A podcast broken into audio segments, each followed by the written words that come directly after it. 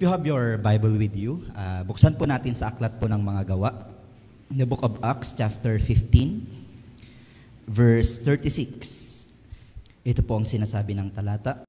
Sometime later, Paul said to Barnabas, Let us go back and visit the brothers in all the towns where we preach the word of the Lord and see how they are going.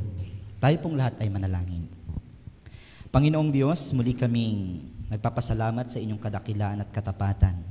Tunay po na napakasarap sa aming pakiramdam, sa aming kaluluwa, sa aming buhay espiritual na kami ay sama-samang umawit, sumamba sa inyo Panginoong Diyos sa mga tugtugin ng mga tugtugin, mga awitin Panginoong Diyos na alam po naming natataas, natatanghal ang inyong pong pangalan.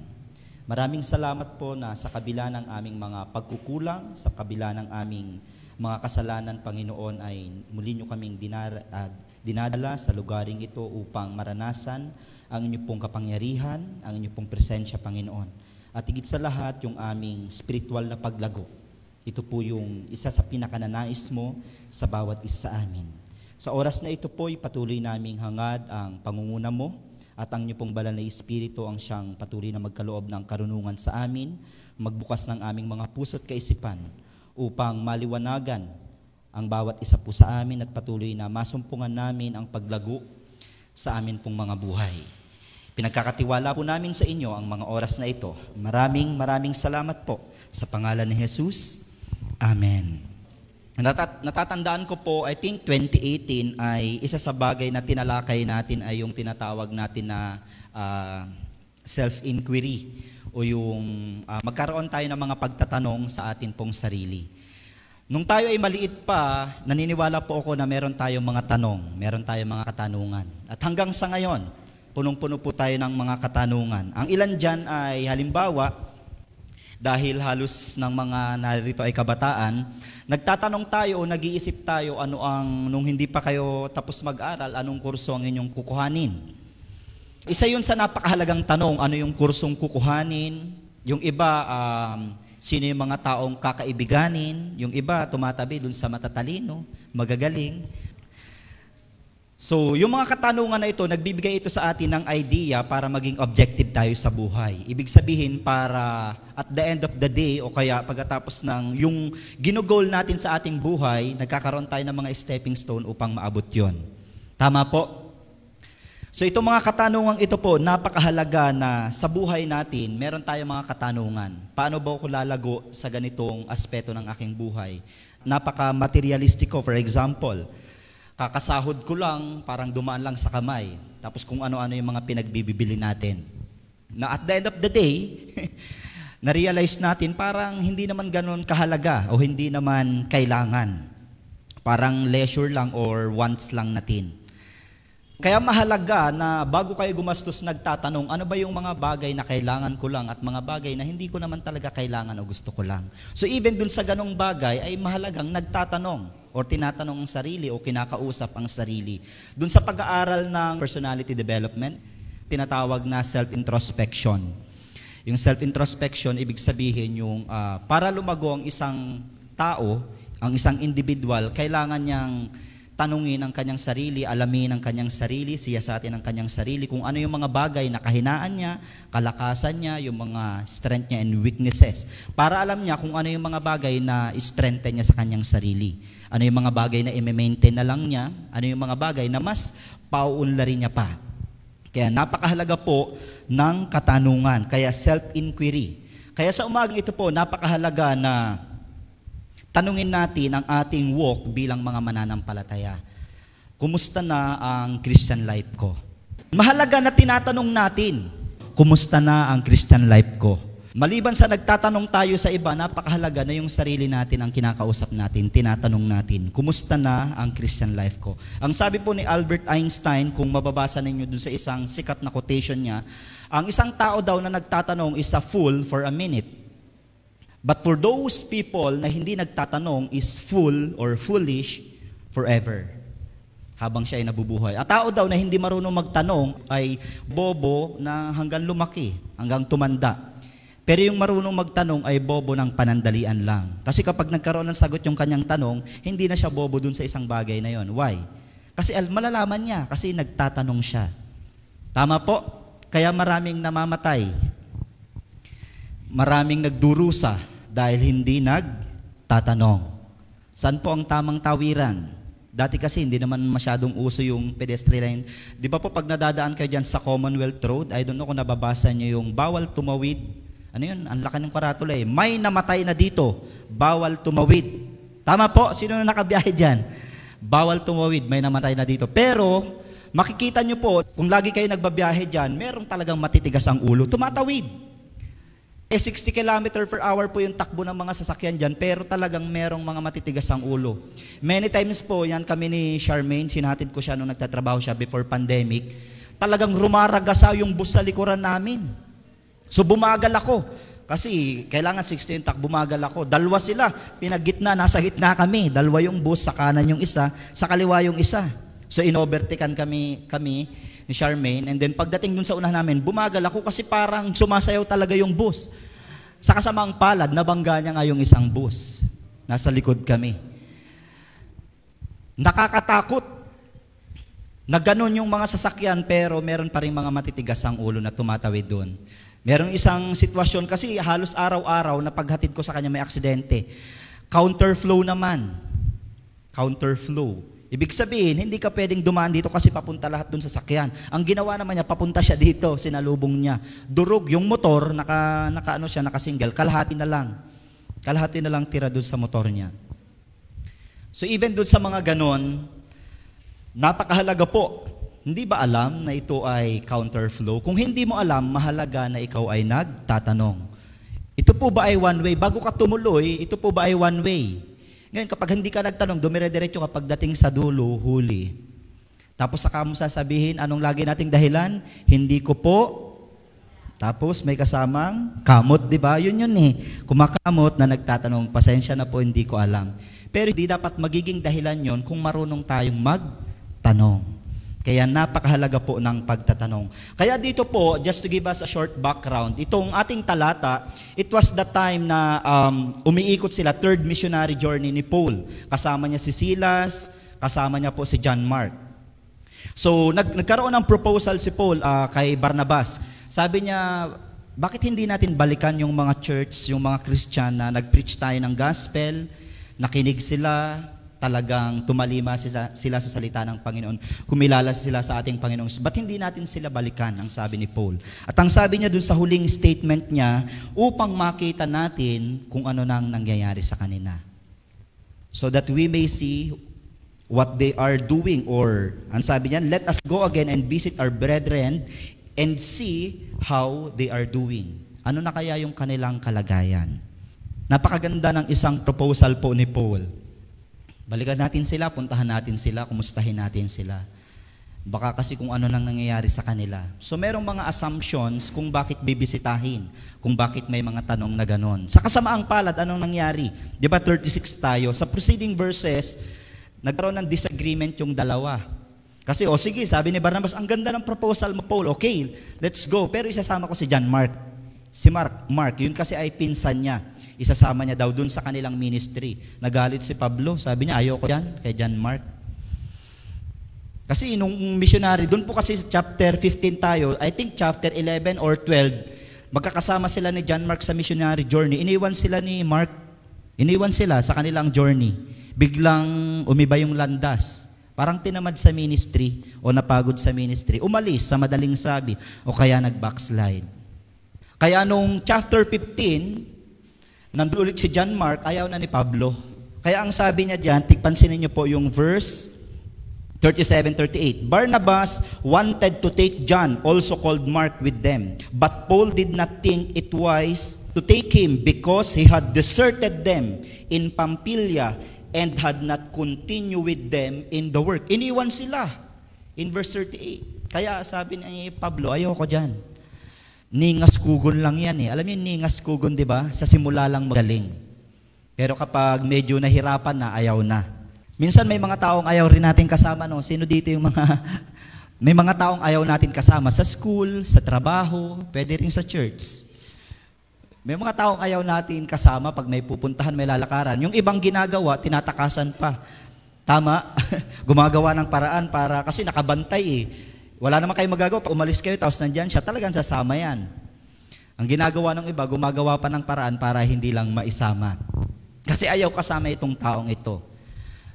Siguro may character o kung anumang bagay na hindi nagustuhan. Katulad po ni Apostol Pablo, ayoko dyan kay John Mark. So dahil nagkaroon sila ng disagreement, so naghiwalay sila. In verse 40 pababa. O sige, maghiwalay na lang tayo. Ang sinama na lang po ni Pablo ay Paul chose Silas. Si Silas na lang ang sinama niya. Tapos ang sinama naman sa verse 40, ang sinama naman ni um, Barnabas ay walang iba kundi itong si John Mark. Pero ang focus natin, napakaganda nung kanilang hangarin sana. Pero actually, natuloy pa rin naman to kaya lang magkahiwalay na sila, hindi lang sila nagkasama.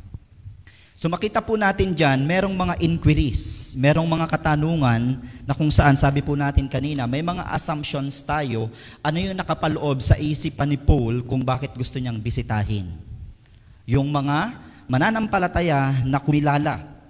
So ilan, ano po yung ilan sa kanyang mga assumptions na maaari nating makita? Number one, para makita nila na kung sila ay nagpapatuloy pa. If they are still dedicated or devoted to the faith na meron sila. So gustong makita. Kayo rin naman po siguro kapag meron tayong mga bagay na nag-invest tayo ng time, ng panahon, or even yung mga bagay na meron tayo, paglipas ng panahon, gusto nating balikan. Kasi gusto nating makita anong nangyari doon sa ininvest ko doon.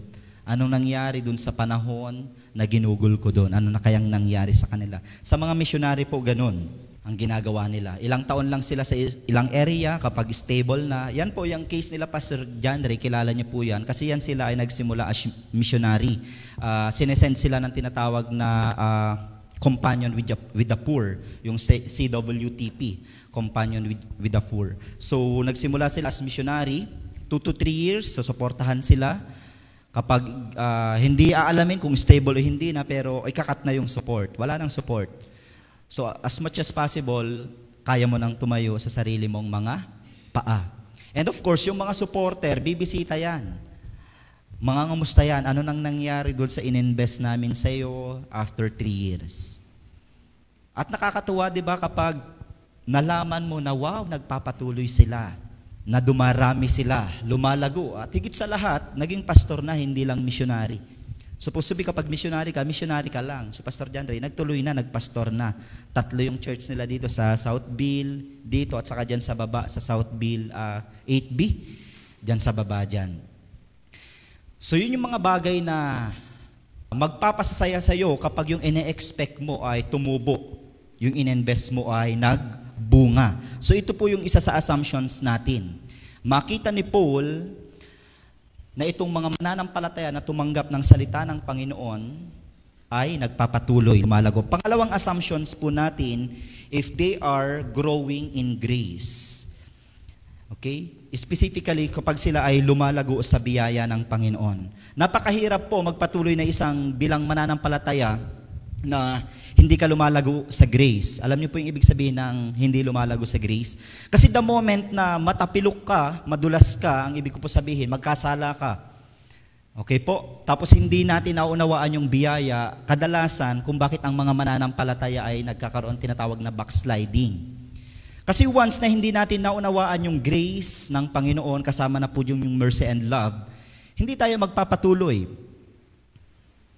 Bakit po? Kasi kokondinahin ng ating mga sarili, ang ating sarili. Kaya nga sabi nila, what is the definition of sin? Ang sabi nila, ang definition daw ng sin, yung sa literal is missing the mark. Yung parang naglalaro ka nung dart, hindi mo tinamaan yung pinakagitna, yung bullseye. Kapag hindi mo tinamaan yun, yun po yung missing the mark, yun yung kasalanan. Pero ang sabi po ni John Piper, ang kasalanan ay kahit na inaakala mong gumawa ka ng tama, pero pag meron kang guilt sa puso mo, that's sin. That's a sin. Naintindihan niyo po? Yung nag-aakala ka na tama naman yung ginawa mo, pero something in your heart, parang may nagigilty ka. Ang sabi po doon, it's the same thing, kasalanan. Kaya napakahalaga na itong mga mananampalataya ay lumalago. Assumption po, pangalawang assumption. Makita na itong mga ito ay lumalago sa biyaya ng Panginoon. Kaya yung sabi po ni Peter, kung makikita niyo po 2 Peter 3, 17 and 19, ano pong panalangin ni Pedro dun? That they may grow in the grace and knowledge of our Lord and Savior, Jesus Christ. Pangatlong assumption po, if they are going forward or standing still in their faith. Hindi lang basta nagpapatuloy, kundi meron silang talagang, ano po, meron silang goal as a person, as a Christian. Sila ay nilulook forward nila yon and they are standing still. Regardless of kung ano man yung kanilang pinagdaraanan. Okay. Nananatiling nakatayo, nananatiling matibay. Kaya yung halimbawa po ng ating Panginoong Isus, kung inyong matatandaan yung kanyang parable, ang isang matalinong tao daw po na nagtayo ng bahay dun sa buhanginan at saka doon naman sa bato. Yung isang matalinong tao, yung nagtayo ng kanyang bahay sa bato kasi dumag, dumating yung bagyo, yung malakas na hangin, hindi siya agad nasira yung bahay. Yung isa namang tao nagtayo ng kanyang bahay sa buhanginan. Dumating ang malakas na alon, malakas na hangin at dagli ang sinira ang kanyang bahay. Ang ibig sabihin po ng ating Panginoong Sus sa kanyang parabola, ang isang uh, taong nakikinig at nagsasagawa ng salita ng Panginoon, tila siya yung isang matalinong tao na nagtayo ng bahay sa ibabaw ng bato. Ito po yung nagpapatibay. Kaya napakahalaga, hindi lang nananatili. Napakahalaga na alam mo kung ano yung pinanatilihan mo. Walang iba kundi ang salita ng Panginoon. Pang-apat na assumptions po, kapag sila ay, ano po sabi dito? Kapag sila ay lumalago in the means of quantity and quality. O kaya naman ay baka marami ng mga nawala. Isa sa concern ni Paul, assumptions natin, kung bakit gusto niyang pumunta doon, bakit po? Kasi baka pinanghihinaan na sila ng loob. Baka marami na sa kanila ang nag-backslide Baka kung ano nang nangyayari sa kanila, puntahan naman natin, palakasin natin sila, encourage natin sila. At marami po sa atin, minsan, hindi lang minsan, nangangailangan yan. Lalo na kapag may mga mabibigat tayong pinagdaraanan. Nagpapasalamat. Eh, marami sa inyo naka-experience nito. May isang taong pinadalang Panginoon sa inyo tapos in-encourage kayo. Tumibay kayo. Shinerian yung isang kabataan last Sunday eh. Nagkaroon kami ng sharing time Buti na lang daw uh, in-encourage siya. Si Pastora ang nag-encourage siya. Nasa si Pastora? Yun, nandun si Pastora. Hindi ko napabanggitin yung kabataan. In-encourage ni Pastora, na-encourage, nagpapatuloy. Kaya napakahalaga, kapag time na nangihina ka, meron namang nagpapalakas sa iyo. Kaya napakapalad po nitong mga mananampalataya na ito na merong ganon. So yun pa ay mga assumptions lang. How about sa atin? Ano yung mga maaari nating itanong sa ating sarili upang makita natin kung ano na yung ating kinatatayuan bilang mga mananampalataya? A self-inquiry in my Christian life. Number one, do we ever think about our souls at all? Pinag-iisipan pa ba natin ng mabuti o kaya naman ay tawag dito, yung nagkakaroon pa ba kayo ng interest kung ano yung kalagayan ng inyong kaluluwa? Nagkakaroon pa ba kayo ng interest doon sa status ng ating mga kaluluwa? Kayo po, personally. What's the status of your soul?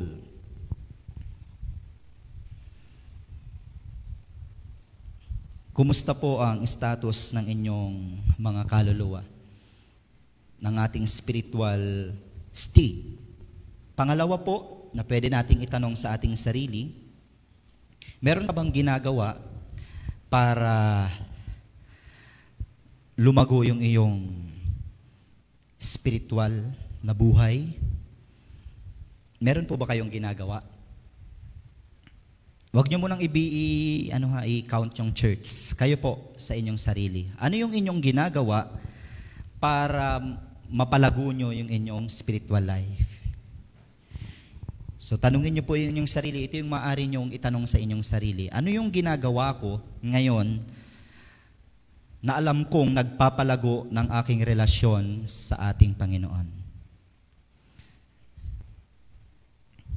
Meron po ba kayong ginagawa? Pangatlo po na pwede nating itanong sa ating sarili,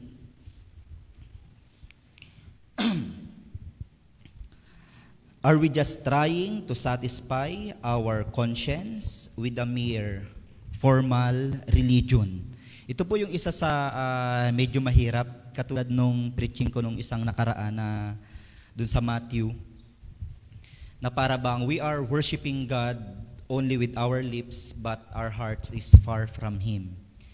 Para bang naging kontento na lang tayo sa ganitong gawain, sa ganitong ginagawa natin. Kontento na lang tayo sa pag-attend every Sunday. Naging formal na, formal na lang religion.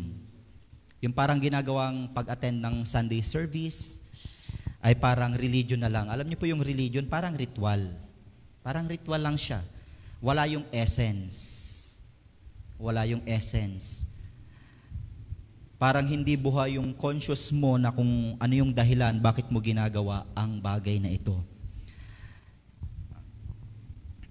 Yun po yung tatlo, pangatlong bagay na kailangan nating itanong sa ating sarili. Ito bang pag-attend ko ay para bang ritual na lang? Parang formal religion na lang? O naintindihan, o kaya sa kabilang banda, o naintindihan nyo pa kung bakit nyo ito ginagawa? Aware kayo sa isip at sa puso nyo that this is your individual worship, stewardship sa ating Panginoon. Hindi lang para basta magkita-kita. Aware kayo, conscious kayo sa inyong kaisipan. Mahalaga po para hindi tayo magkaroon ng tinatawag na um, tawag dyan. Kaya sinasabihan po ni Jesus during that time yung mga uh, teachers of the law na anong tawag nila dun? Yung parang ritual na lang yung mga bagay na ginagawa nila. Ritual na lang. Wala na yung essence kaya katulad nung, uh, just to give us an example, yung araw ng pamamahinga, um, kinuha nila yung araw ng pamahinga na talagang namamahinga nga sila. Tuwing Sabbath day, talaga nagpapahinga sila, wala silang ginagawa. Pero makikita natin, si Jesus Christ, nung siya ay nabubuhay, hindi ganun yung uri ng kanyang pamamahinga. Ang pamamahinga ni Jesus Christ ay nag-evangelize, nagtuturo. Kaya nung tinanong siya ng mga teachers of the law, sabi niya, it's a Sabbath day. This is our culture. This is our religion. Bakit ka nagtuturo? Kasi nagpupunta siya sa sinagoga, nagtuturo siya.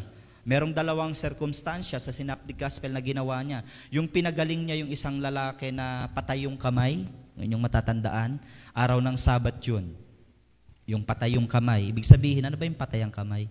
Manhid, yung walang malay. Yung isa, isa sa sitwasyon yon. Kaya tinanong siya, question siya, anong karapatan mong gawin yan? Nilalapastangan mo yung ating kautosan. Yan. Ang sabi ng Panginoong Yesus, kung ikaw ba ay merong alagang tupa at nahulog sa balon, dahil araw ng pamamahinga, hindi mo ba kukunin? Kung ikaw ba, uh, bilang isang magulang, nahulog yung iyong anak dito sa balon, hindi mo ba kukunin dahil araw ng pamamahinga? hindi makasagot yung mga teachers of the law dun sa tanong ng ating Panginoong Yesus. Kaya napakahalaga na intindihan natin yung essence ng pagiging Christian, ng bagay na ginagawa natin. Hindi lang yung ritual na lang, naggagawin ito. Talagang nagpahinga nga sila. At hindi na sila kumilos, hindi na sila gumawa ng mga bagay na yun talaga ang essence ng araw ng pamamahinga. Kasi po kinuha nila yun dun sa creation, di ba, sa Genesis. Pagkatapos ng anim na araw, nagpahinga ang ating Diyos. Tama po? Kaya yung tanong doon, nagpahinga ba talaga siya? Hindi po talaga siya nagpahinga. Hindi po totoong nagpahinga ang Diyos literal ha. Kasi kung ang Diyos ay magpapahinga ng literal, ano pong mangyayari? What do you think? What will happen? Hindi iikot ng maayos yung mundo. Naintindihan niyo po? Ano nang mangyayari dun sa law of nature? Sino magsusustain ng mundo natin? kung nag, nag-rest siya. Naintindihan niyo po? Ibig sabihin, constant yun, continue siya. Na, tumigil lang siya sa pag-create kasi na-create na lahat eh. But it doesn't mean hindi na nagpapatuloy ang pag-sustain ng ating Diyos. So sa madaling sabi, it's not a literal rest. Continuous po. Continuous. Pang-apat po, kaya sabi dito, before dun, sabi ko nung nakaraan, dun sa Matthew 15 verse 8 and 9, These people draw near with their mouth, draw near with their mouth, and honors me with their lips, but their heart is far from me. In vain do they worship. Kaya ulitin ko po, yung bagay na ginagawa natin ay hindi maging ritual lang, hindi parang religion lang na katulad ng iba. Napakahalaga alam natin ang essence ng ginagawa natin. Alam natin kung anong goal ng mga bagay na ginagawa natin.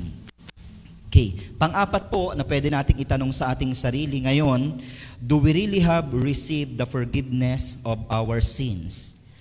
Kaya po natin ito itinatanong rin, although ito ay paulit-ulit na, kasi po isa ito sa assumption na ano na ang nangyari kung sa kung isandaan yung nakinig, tumanggap ng gospel, after two years, three years, isandaan pa rin kaya sila.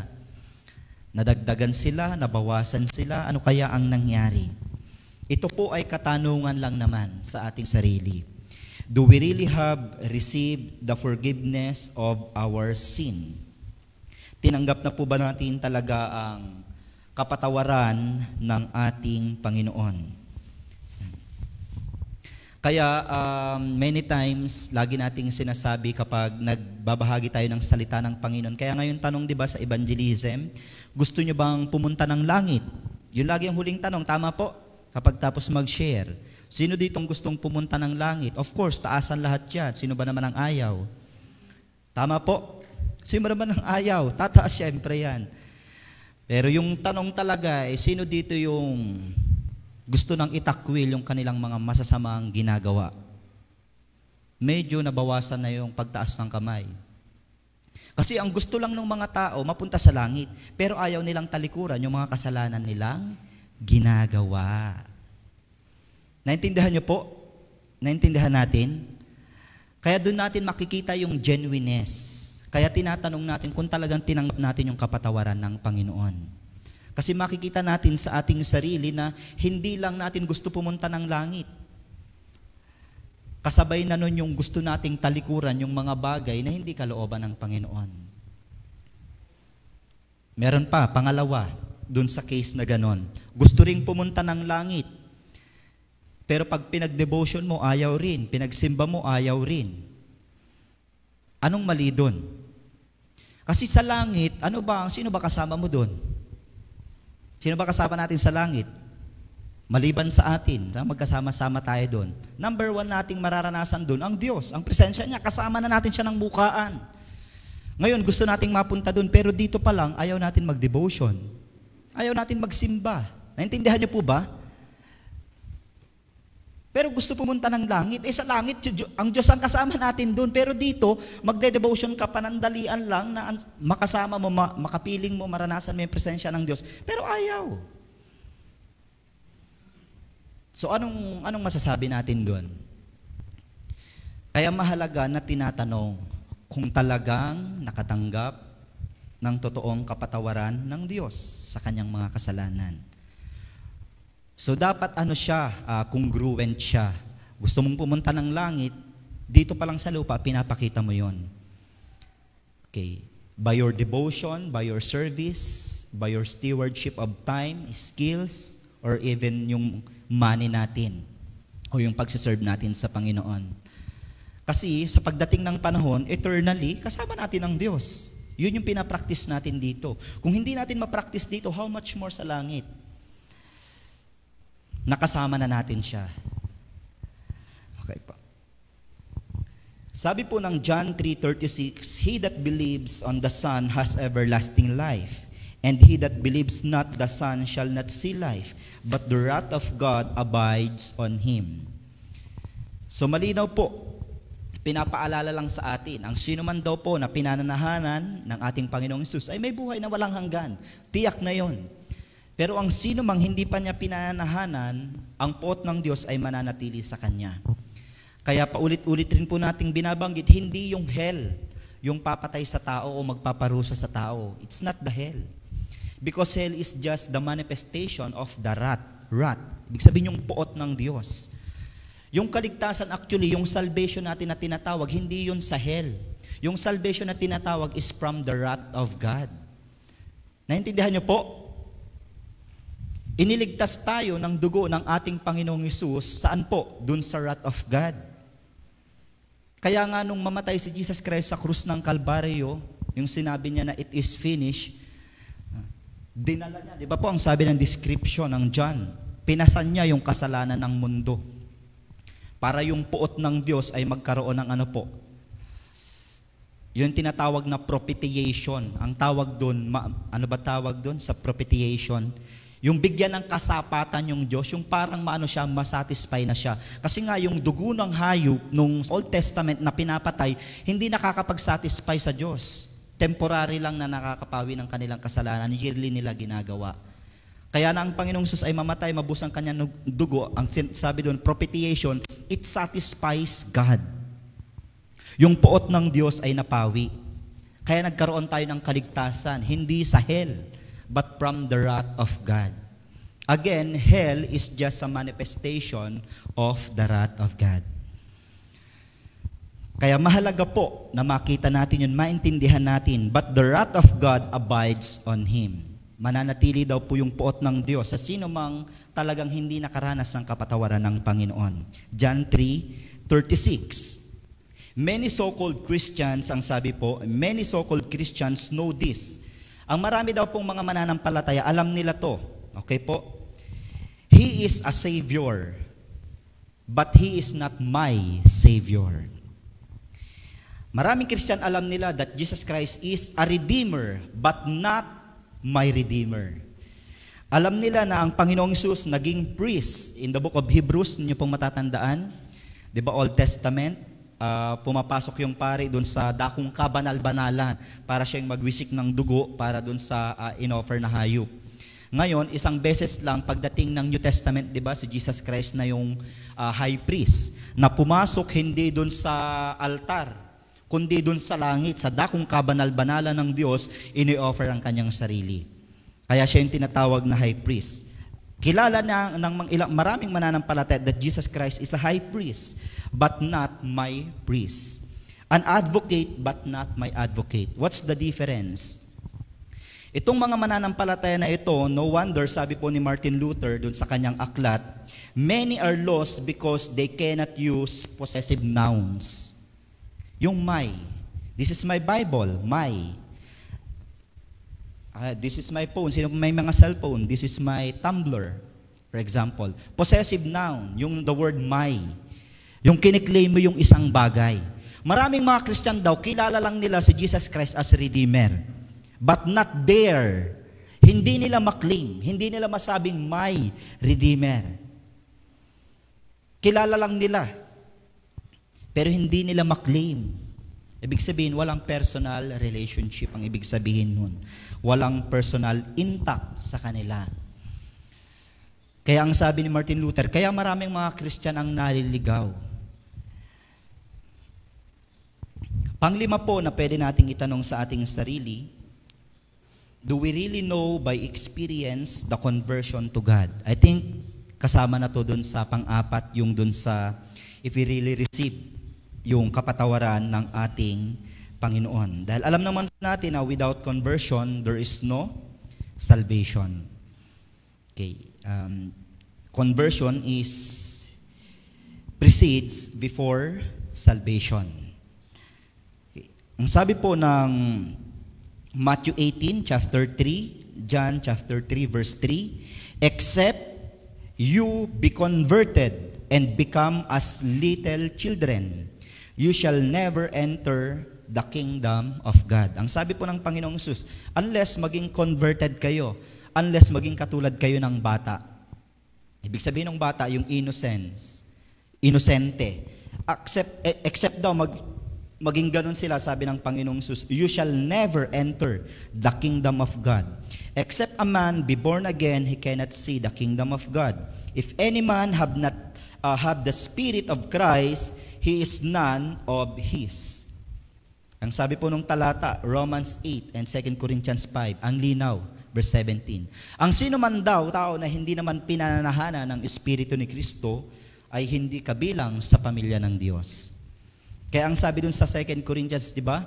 Ang bawat mananampalataya ay tinataka ng Espiritu ng Panginoon. Zeal, may tatak tayo. May tatak. Ibig sabihin, pag-aari na tayo ng Panginoon. Kapag may tatak ka, pag-aari ka ng Diyos. Yun yung katunayan na pagbalik ng ating Panginoong Jesus sa second coming, meron tayong tatak. Pang-anim po, a self-inquiry in our Christian life, am I living a practical Christian holiness? Ito po ay ginagawa natin. Marami na sa atin ginagawa na po natin ito. So ito po ay, uh, I think, paalaala lang po sa atin sa mga nakakalimot-limot na. Ginagawa pa po ba natin yung mga practical Christian holiness? Sa seminary, meron kaming subject niyan, yung personal Christian discipline. Matatandaan mo, Pastor? Yung Christian discipline, yun yung five-fold Christian discipline. Yun yung prayer, devotion, lima yon. Kala nyo po dito lang sa seminary, isang librong napakakapal nun yun yung required sa amin. Napakakapal, personal discipline. Gagawan nyo ng ah, tawag dito, summary at saka book review na napakakapal. Yun yung personal Christian discipline. Holiness is not absolute perfection and freedom from all faults. Ang holiness daw po, hindi naman siya absolute perfection and freedom from uh, all faults. Tayo po ay patuloy na nagkakasala pa rin. But ang pagiging holiness is con- constant na ginagawa. Pinagpapatuloy. Kaya sa Christian life natin, meron lang naman tatlong uh, major process yung ating Christian living. Yung justification, una, the sanctification, pangalawa, and the glorification. Tama po, paulit-ulit na tayo dyan. Na-justify tayo, ngayon sinasanctify tayo. Equivalent po yun ng holiness. Command po yun in 1 Peter chapter 3. Kung atin pong makikita, ang sabi po ni Pedro doon, be holy. Sabi ni Peter, ito ang sinasabi ng Diyos sa inyo, be holy for I am holy. Ang sabi po ni Paul in 1 Corinthians chapter 9 verse 27, kung paano natin maipakita yung holiness constant, ang sabi niya po diyan, I fight, I labor, I keep under my body and bring it into subjection.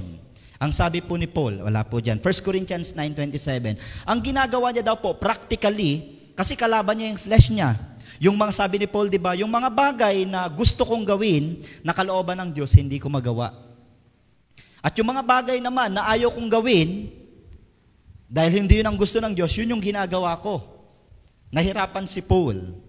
Kaya uh, sa kanya po, practically, meron siyang pinagsusumikapang gawin in 1 Corinthians 9.27. Ang ginagawa niya, practically, sa katawan niya, sabi niya, I fight. Intentional. Talagang nilalabanan niya. Intentional. I labor. Labor. Alam niyo na po yung ibig sabihin ng labor, ano? Dalawa yung labor, eh, ibig sabihin ng labor. Although sa dole, lahat na ng trabaho labor yun. Pero tinawag, kinuha lang talaga yun dun sa mga nganak. Pag mga nganak, magle-labor, dun lang po talaga nakuha yung salitang yon. Talagang, ibig sabihin, paghihirap. Practically speaking, ang ginagawa ni Paul, talagang nakikipagbuno siya sa lust of the flesh, sa katawan niya. Doon sa mga bagay na hindi niya dapat gawin, nakikipaglaban siya. Yun ang ginagawa niya practically. Kaya holy living. Nakikipaglaban siya, I keep under my body and bring it into subjection. Tingnan niyo po, tingnan natin yung 28. 1 Corinthians chapter 9. Para lang po natin makita natin yung mga sumunod. Chapter 9, verse 27. 28. Sabi po in verse 27, No, I beat my body. Iba yung uh, dito po sa NIV. No, I beat my body and make it my slave. So that after I have preached to others, I myself will not be disqualified for the prize. Ang term na ginamit niya ay beat my body. Ang sinasabi niya dito para hindi siya mapulaan. Napatapos siyang mag-preach ng holiness, wag makipamatok sa mga makasalanan, something like that. Tapos siya pala makikita nakikipamatok para hindi siya makitaan ng ganun. Ang ginagawa niya sa sarili niya, I beat myself. Tinatalo niya daw yung kanyang sarili. Ngayon, in the context of relationship ni Paul, ang sabi ng mga scholar, kasi wala tayong makita kung may asawa siya, anak siya. Sa kultura ng mga Jews, dahil siya ay isang Pharisee, alam po natin si Pablo ay isang Pariseyo bago siya maging tawagin ng ating Panginoon. Sa kultura ng mga Pharisee, merong asawa talaga. Bago ka maging isang Pharisee, kailangan may asawa ka. So, assuming na may asawa si Pablo.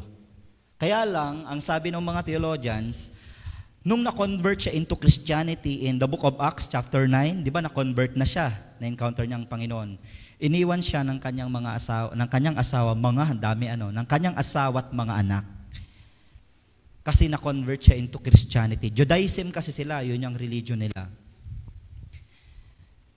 They believe only in one God doon sa Old Testament. Tapos ngayon may nagkiklaim na isang God, which is Jesus Christ, pa hindi nila matanggap. At kapag asawa ka ng isang Pharisee, ibig sabihin, ano yan? Leader ng church yan. Leader ng church. Ibig sabihin, devotee rin. Devotee. Talagang masugid ang pagsunod sa kautusan. Kaya nung makonvert si Paul, ini ang sabi nila na iniwan si Paul, tinalikuran siya ng kanyang asawa, ng kanyang mga anak. Sa kanyang pakikibaka, sabi po natin, napakahalaga that we are living the practical Christian holiness. Ang ginagawa ni Paul talagang kinakalaban niya. I beat my own self, sabi niyang ganon. Kung ano mang dumating na tukso sa kanya, talagang grabe yung kanyang pagpipigil sa kanyang sarili. Kung matatandaan natin si um, Joseph, alam niyo yung case ni Joseph, di ba? Paiksiin lang natin, uh, nung siya ay bago maging governor, isa sa matinding pinagdaanan niya, yung siya ay akitin ng asawa ni Potiphar. Nung siya ay nasa Egypto, di ba? Alam natin yung kwento niya. Benenta siya ng kanyang mga kapatid sa isang, uh, tawag dito, sa lahi ng, sino bang anak ni Abraham? Sino yung? Ishmael. Sa isang Ishmaelite, benenta siya. Ito namang Ishmaelite, ibinenta ulit si Joseph sa mga taga-Egyptians bilang isang slave. Ngayon, naibenta siya dun sa bahay ni Potiphar. Si Potiphar ay isang captain ng mga sundalo. At itong si Potiphar ay, of course, dahil namamahala ng bahay, si ah, katulong ng bahay, maintenance ng bahay ni Potiphar, si Joseph, napakagwapo ni Joseph, nagustuhan ng asawa ni Potiphar. Kaya ang ginagawa ni Potiphar, laging inaakit si Joseph. To the point, ang sabi, ang description ng Biblia, naghuhubad sa harap ni Joseph. Yung last, nilatlat yung damit niya, sabi doon, di ba? Inano yung damit niya talaga. Sinira niya yung damit niya sa harapan ni Joseph. Pero anong ginawa ni Joseph? Tumakbo. Palapit. Hindi po palapit. Walang tumawa. Mukhang di nila, di naintindihan. Uh, ang ginawa po ni Joseph, tumakbo siya. Palayo. Kaya hindi totoo yung kanta. Alam niyo yung kanta? Alam niyo yung sikat na kanta? Kay Imelda Papin yata yan. O tukso, layuan mo ako. Hindi po totoo yun. Kailanman hindi lalayo ang tukso sa inyo. Ang tukso ang lalapit, kayo dapat ang lumayo. Hindi totoo yun. Katulad ng ginawa ni Joseph, ang ginawa niya, tumakbo siya. Nung tumakbo siya talagang sabi ng asawa ni Potiphar, talagang ang tibay nito ni Joseph.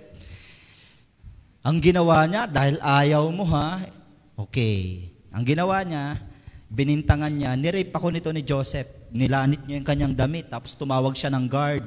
Nirape ako ni Joseph. Ayun, kaya nakulong si Joseph that time. Practical, nilalabanan yung mga tukso. Kumusta po ang inyong Christian life? Tanungin natin yung ating mga sarili. Kapag ako ba'y natutukso, ano ba yung kadalasan kong ginagawa? Ako ba'y tumatakbo o ako ba'y lumalapit? Ginagrab ko ba o ano bang ginagawa ko? Saan kadalasang lugar kayo natutukso? Anong oras kayo natutukso? Sino mga kasama ninyo kapag kayo natutukso? O wala ba kayong kasama kapag oras ng inyong mga tukso? Tinatanong yon. Para alam nyo kung paano nyo labanan. Naintindihan nyo po? Yun yung practical na mga bagay kung paano tayo makakapamuhay ng banal sa harapan ng ating Panginoon. Kapag natutukso ka ng mag-isa ka palagi, kaya napakahalaga na sumama ka sa mga sa crowd. As much as possible, di ka mag-isa, lagi kang may kasama. Yun yung po yung mga practical.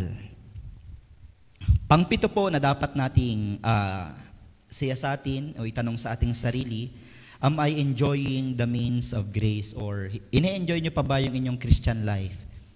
Masaya pa ba kayo sa inyo pong buhay kristyano? O paray ano na lang, panay problema na lang, panay pagsubok na lang? O panay negative na lang ang inyong nakikita? Tandaan niyo po ha, joy in Christian life is beyond circumstances. Hindi po kung may sabi niyan, sabi po yan ni James, chapter 1. Magalak kayo sa tuwing kayo ay dumaranas ng iba't ibang uri ng pagsubok. Kung sabi niya, ibig sabihin, joy is beyond. Beyond. Transcendence. Hindi yung temporary. Na may pera ka, ang saya mo. Yun daw yung mga asawa. Ngayon ko lang natututunan yun. Nagbibiroan kami mga pastor. Kapag medyo ginabi ka ng uwi, kami nila Pastor John Ray, nagpe-fellowship kami, uh, nagpapalakasan. Kapag medyo na late ng uwi, uh, nagbibiroan sila kasi sila yung mga matatagal lang may asawa. Ganito lang gawin mo, pastor. Pagpasok mo ng pinto, abutan mo agad ng ano, ano ba tawag diyan? Kung may love gift ka o kung ano man ang meron ka. Imbis na pagalitan ka ng asawa mo, ipagahayin ka niya ng pagkain. May mga ganun kaming biruan. Para bang napakahalaga na yung na para bang ang, ang punto po para bang dun sa relationship mapansin ko lang na para bang ang saya-saya mo kapag may pera ka parang walang ano hindi mo napapansin yung mga problema pag may pera pero pag wala yung pera absent yung pera parang hindi ka na rin masaya. Yung joy mo, wala na rin.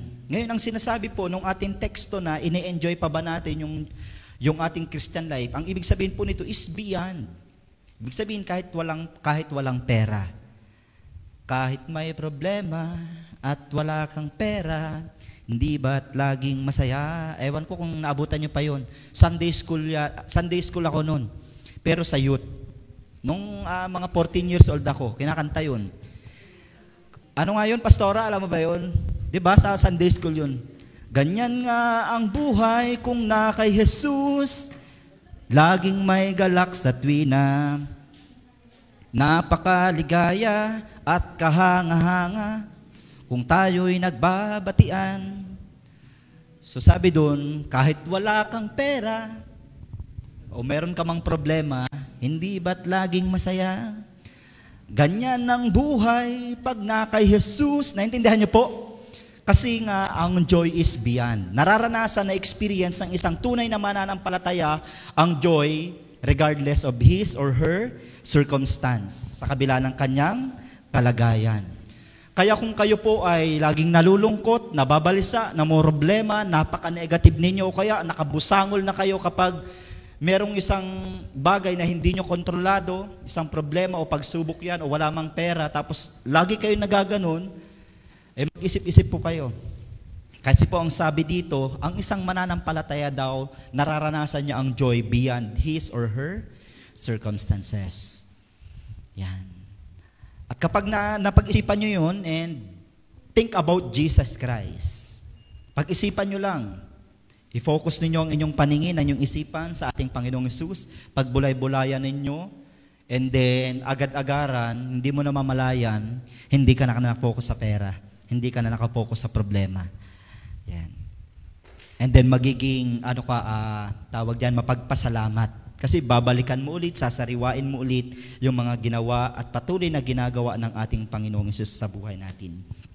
The means of grace means that the five principal things, ito pa yung sinasabi ko kanina, yung mga practical, yung reading of the Bible, private prayer, public worship, ito po yun.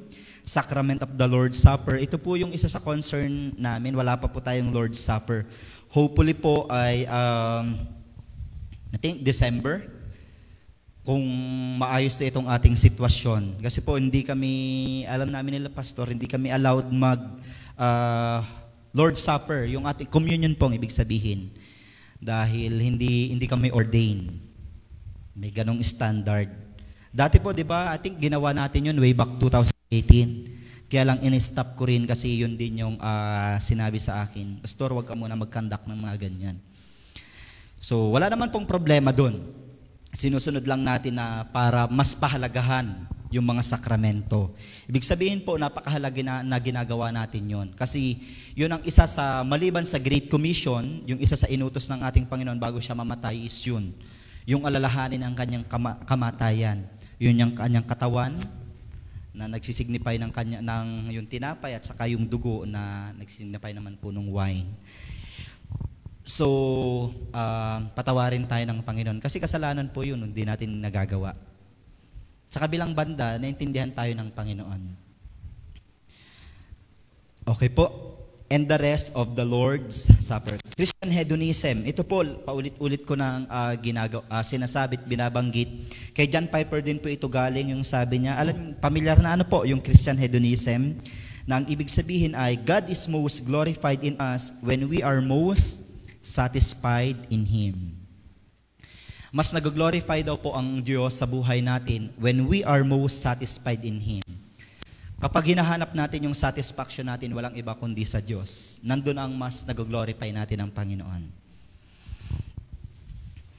Okay. And the last one, am I living the life of habitual communion with Christ? I think yun na rin yung sa 7 at saka yung sa 6 yung uh, practical na pamumuhay bilang practical holiness pamumuhay sa harapan ng Panginoon. By communion, I mean that habit of abiding in Christ which our Lord speaks of it. Ang sabi niya po dun sa John chapter 15, abiding, abiding. Continuous po yun. Natatandaan niyo rin po yung Matthew 7.7? Sino po nakakatanda ng Matthew 7.7? Isa yun sa minememorize natin. Pamilyar lang, o yung pamilyar. Matthew 7.7. Nagbubuklat. Ask, and it will be given unto you. Seek, and you will find. Knock, and the door will be open. Tama po? Matthew 7:7. Pero ang sa right uh, Greek po doon, ang salita, ang Greek po doon, ang katumbas ng salita talaga is constant. Ang ibig sabihin po doon is asking, knocking, seeking, constant. Hindi po siya isang beses lang na kumatok ka ng pinto, hindi yun isang beses na humanap ka lang, hindi yun isang beses na nag-ask ka lang. Constant po yun ang ibig sabihin nun. Constant asking, constant seeking, constant knocking. Hanggat hindi nagbubukas ang pinto, kumatok ka ng kumatok. Constant seeking. Hanggat hindi mo nakikita, hanapin mo ng hanapin. Constant asking. Hanggat hindi tumutugon at sumasagot, okay, magtanong ng magtanong, maghanap ng maghanap. Okay po, abiding in Christ. Union with Christ is one thing, but communion is another thing. Communion is a daily pursuit of Christ. It is a privilege of those who are continually striving to grow in the grace and faith and knowledge and conformity of the mind of Christ in all things. Yun po ang ibig sabihin ng communion. And the last one, but not the least, Again, bilang mga mananampalataya, nasabi ko po rin po ito nung nakaraan, Philippians 1:21. For me to live is Christ and to die is gain. Sa atin pong pang-araw-araw na mga buhay bilang mga mananampalataya, let's ask ourselves kung si Kristo pa ang nabubuhay sa atin o hindi na. Tayo pong lahat ay pumikit at manalangin. Dalangin ko po na ang bawat isa sa atin ay magkaroon ng pagsisiyasat sa ating mga sarili, sa ating Christian life. Ano na po ang status ng inyong mga kaluluwa? Ano po ang ginagawa ninyo para patuloy kayong lumago sa inyong personal na relasyon sa ating Panginoong Yesus? Ano po yung mga praktikal na dapat nyong ginagawa upang mapanatili nyo ang buhay na banal at kalugod-lugod sa ating Panginoon.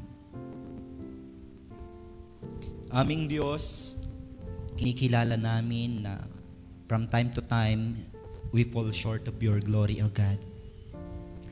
From time to time ay nagkakasala kami.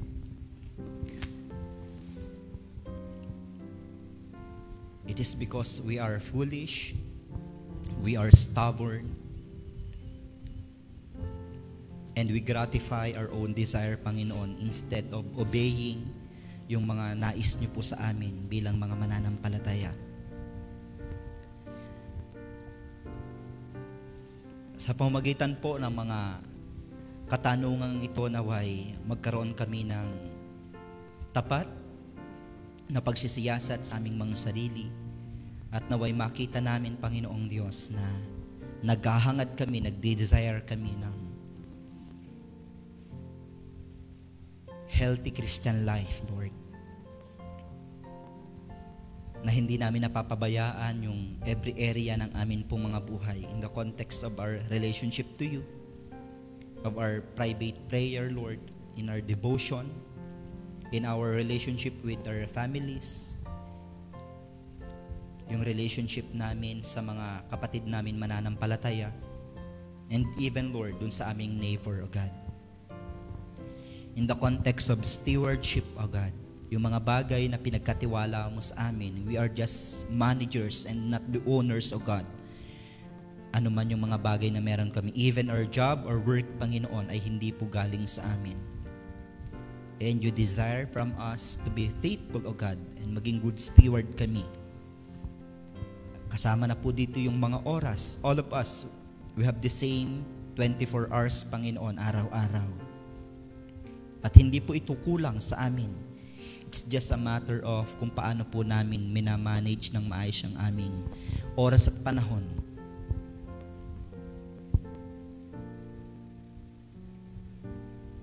And even yung mga physical na pangangatawan namin, O God.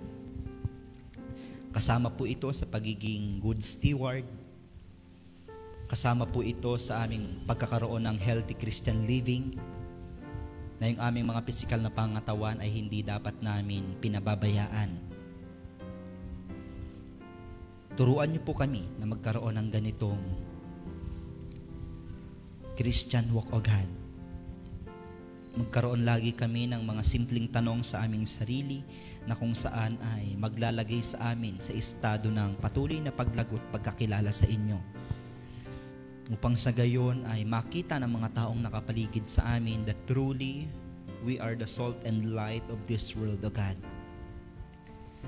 Na meron kaming isang bagay na wala sila na maaari naming uh, maging kasangkapan mo ang bawat isa sa amin upang ito, Panginoong Diyos, ay maibahagi rin sa kanila.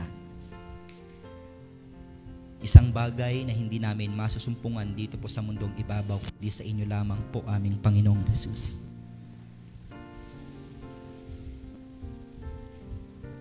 Pagpapala, Panginoon, kasaganaan, kalakasang pisikal, ang patuloy niyo pong igawad sa inyong mga anak. Gawin din po sa mga members namin na hindi man namin kapiling Panginoon. Patuloy mo silang ingatan, patuloy mo silang gabayan. At ipagkaloob niyo po ang aming mga pangangailangan araw-araw. Ilayo mo sa anumang mga karamdaman, sakuna o panganib ang bawat isa amin. Patuloy na bigyan mo kami at pagkalooban ng hangarin na ikaw ay kilalanin, maranasan sa amin pong mga individual na pamumuhay. Kinikilala namin kayo, itinataas, napapurihan sa oras na ito. Ito po ang aming mga samot panalangin sa pangalan ni Jesus. Ang lahat ay magsabi ng Amen. Amen.